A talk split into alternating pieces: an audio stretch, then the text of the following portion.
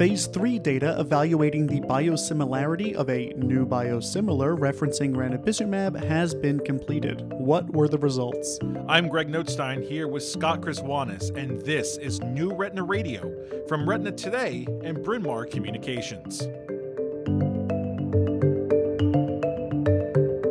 Doctor Anat Lowenstein joined New Retina Radio to walk us through the results of the EXPLORE study. And Doctor Ramanath Bhandari summarized his presentation on the Truckee study, a real-world evaluation of the performance of faricimab. What do the most recent updates tell us about practice patterns and patient response? Keep listening to find out.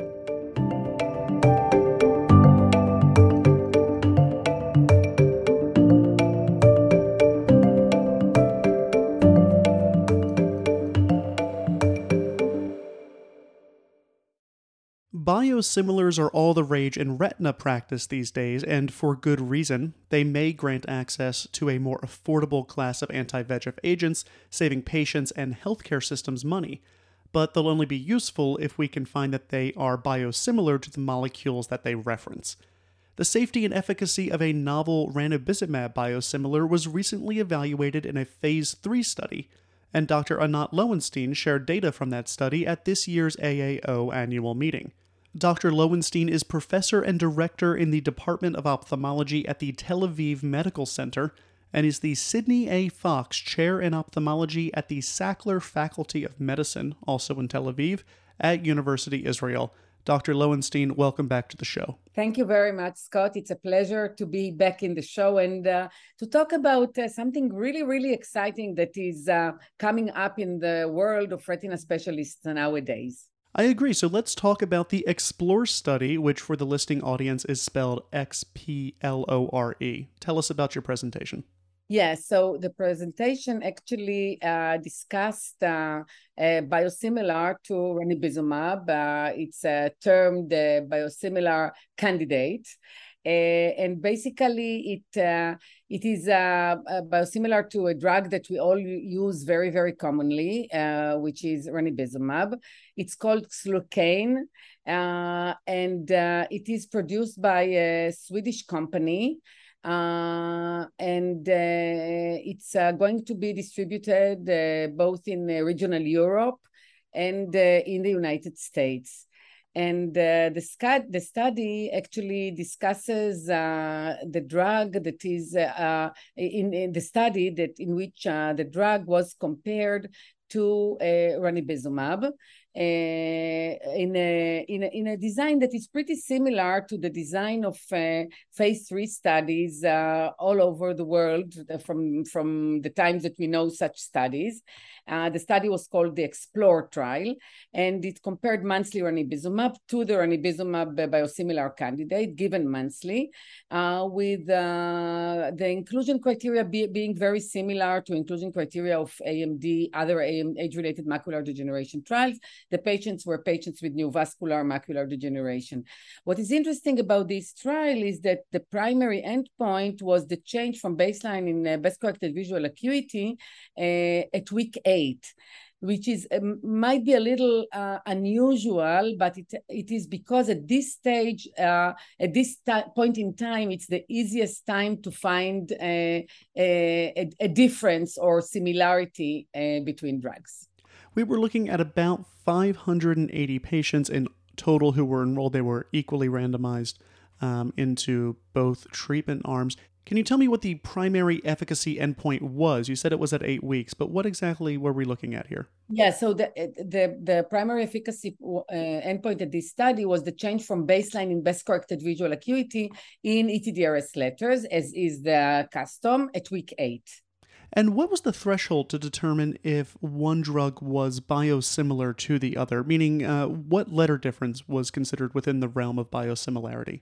Yes, yeah, so according to actually the, um, I would say, regulation coming from both the F D A and the European Authority, uh, that uh, biosimilarity was uh, defined if uh, an equivalence margin of plus minus three point five letters were, was used. And this is what is used to confirm uh, usually biosimilarity or actually similarity between uh, drugs.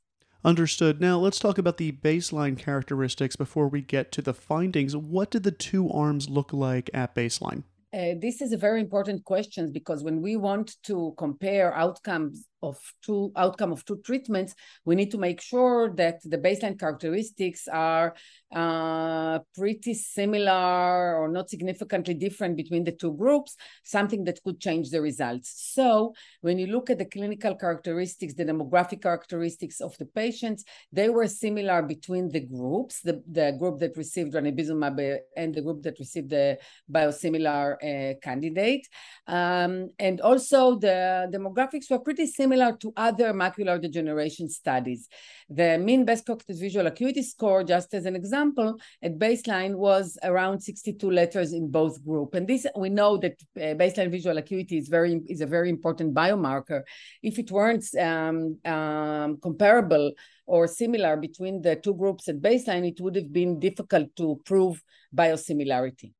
Understood. Now let's get to those eight-week results. Tell us about the efficacy findings at week eight. So at week eight, which, as I said, is the time where the slope is the steepest in all the trials that we know from macular degeneration, because you know the the, um, the improvement in visual acuity is along the first three months, and the peak is at about uh, eight weeks. Then um, this is the time where you could see separation if, the, if there was not uh, biosimilarity. So what was found here that at eight weeks, the least square mean change in best corrected visual acuity from baseline was four point six in the biosimilar group and six point four in the Lucentis group. And this difference of one point eight letters was within the pre-defined definition of biosimilarity. Now, the question of using the least square mean change in best corrected visual acuity is a statistical statistical method to um, ignore uh, or avoid the influence of outliers. So uh, it, it actually makes uh, makes the, the um, biosimilarity more valid. And then tell me about any anatomic differences that the researchers observed. So when we look at anatomical differences, first of all, what we look at in all the trials is the change in central uh, subfield thickness.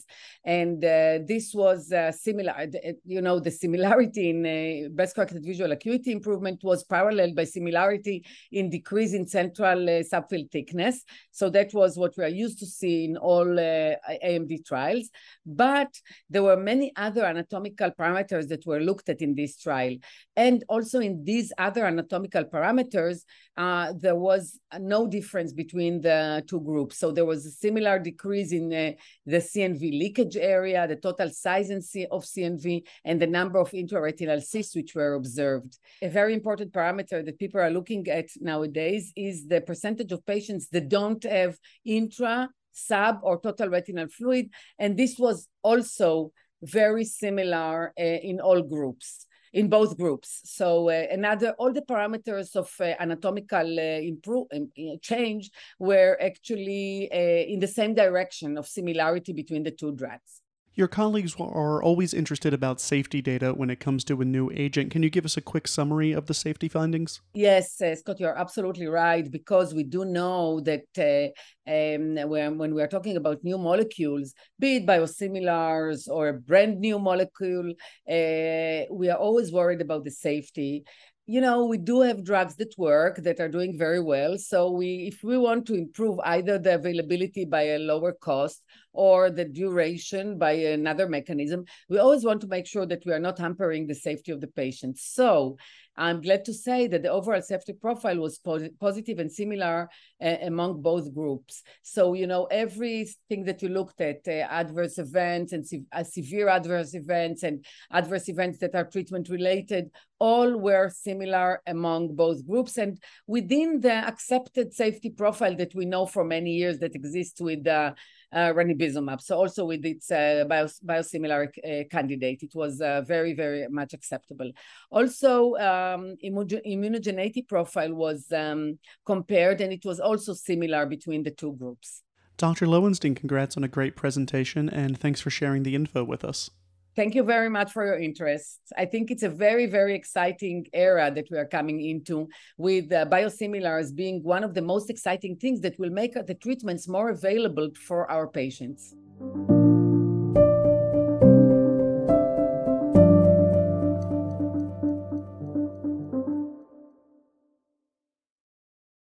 Faricimab was approved by the U S F D A in January. As we round out the year, we wanted to get an update on how it's performing in real-world patients.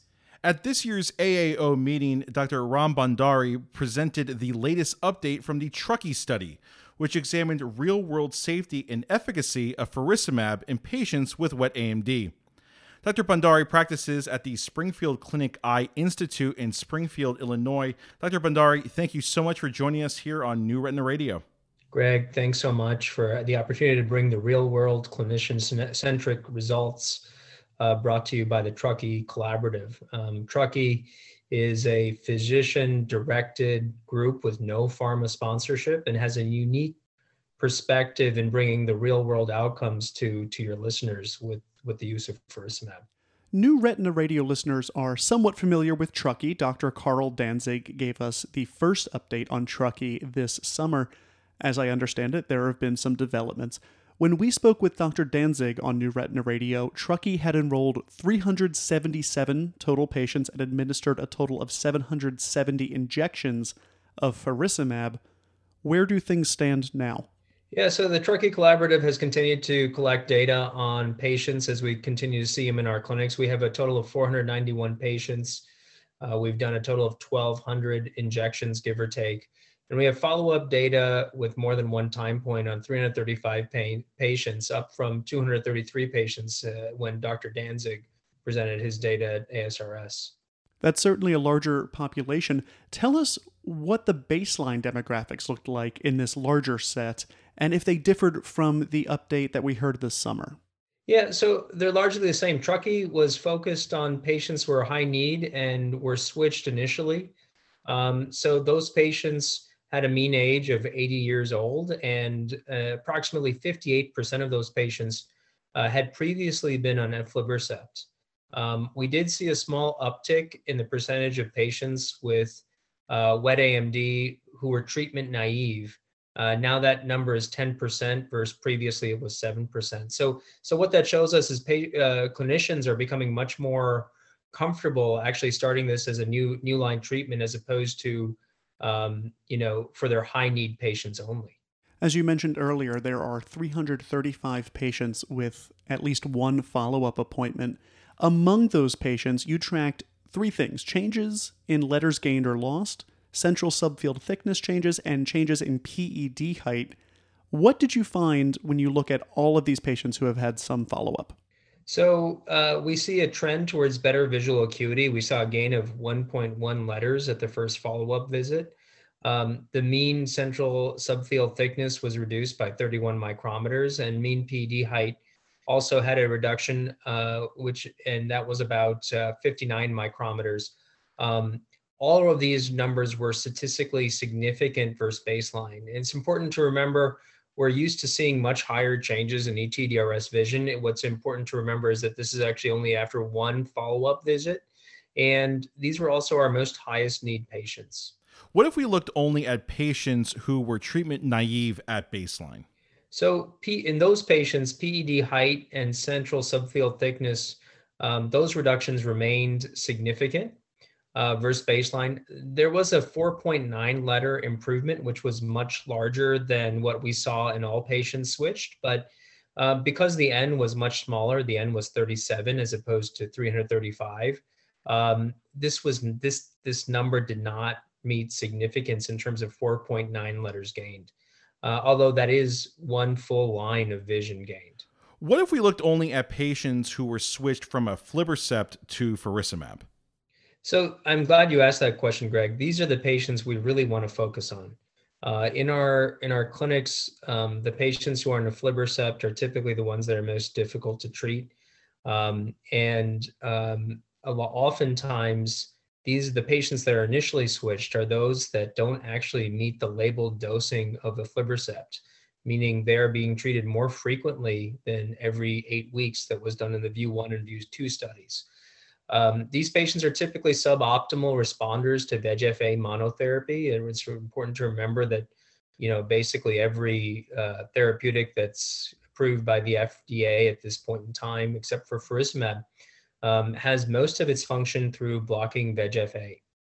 Um, in these patients that were switched from aflibercept, we saw a similar pattern in terms of significant improvements to anatomy, um, yet uh, non-significant improvements, but trends towards gains in vision. The other piece to remember here is that um, typically switch patients are excluded from most studies. And so as they, as they are excluded from most studies, um, the visual gains here that we see, um, it's not surprising that they are not visually significant, because uh, these patients have already been treated on a, on a anti-V E G F agent for some of them, in some cases, many years.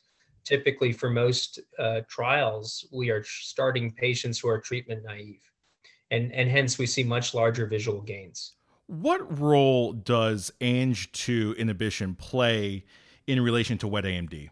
So this is actually a question that has come up often among clinicians who are actually treating patients. Even our, one of my partners has asked the same question is, you know, what is the role of A N G two? And, and I think when we look at the role of A N G two in terms of suppression of uh, or disease remission and macular degeneration, um, the cleanest set of data actually comes from Regeneron.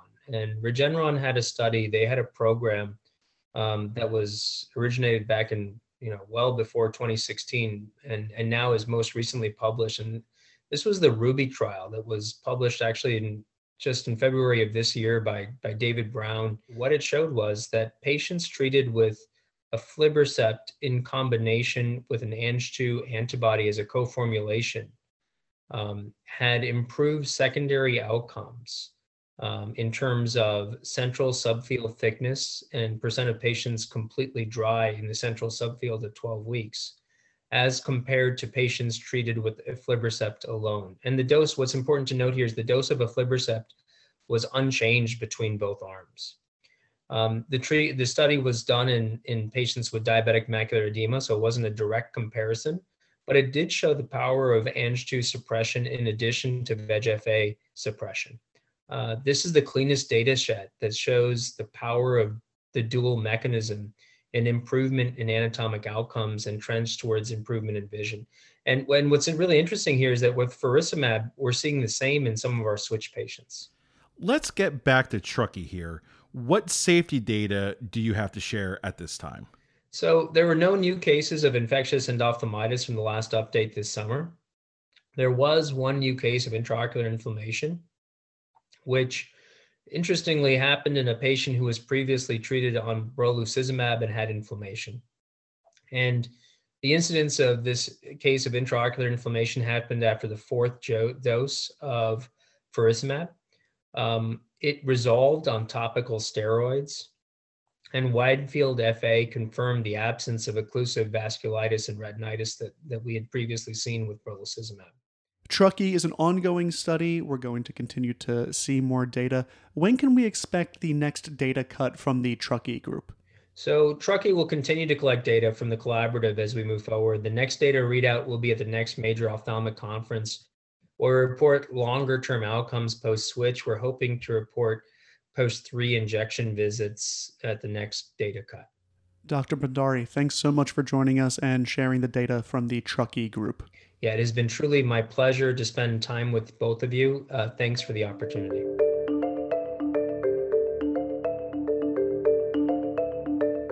That's it for this edition of Late Breakers from the A A O twenty twenty-two annual meeting. We have a few more updates along the way, so make sure you are subscribed in your podcast feed. And if you haven't subscribed, you know how to do it. Go into your podcast platform of choice and tap subscribe. It's free, it's easy, and we will have episodes automatically delivered to you.